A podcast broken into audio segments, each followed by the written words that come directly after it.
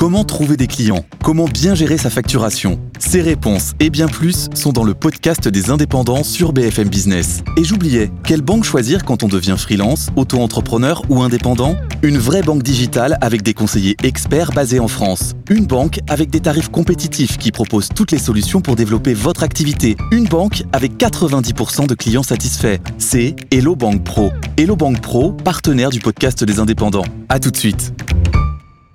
Allez, on passe tout de suite au top 3 parce qu'on est très à la bourre. Et là, waouh ah, c'est canon là. Franchement, ça me fait plaisir. Virginie Robert. Alors, euh, les Virginie Robert 23,5%, Louis de Montalembert 22,2%, Pierre Chang 16,6%. Alors Pierre Chang, lui, il était euh, premier en. C'est marrant d'ailleurs, il était premier euh, en 2022 avec 0%, ce qui était quand même pas mal comme performance.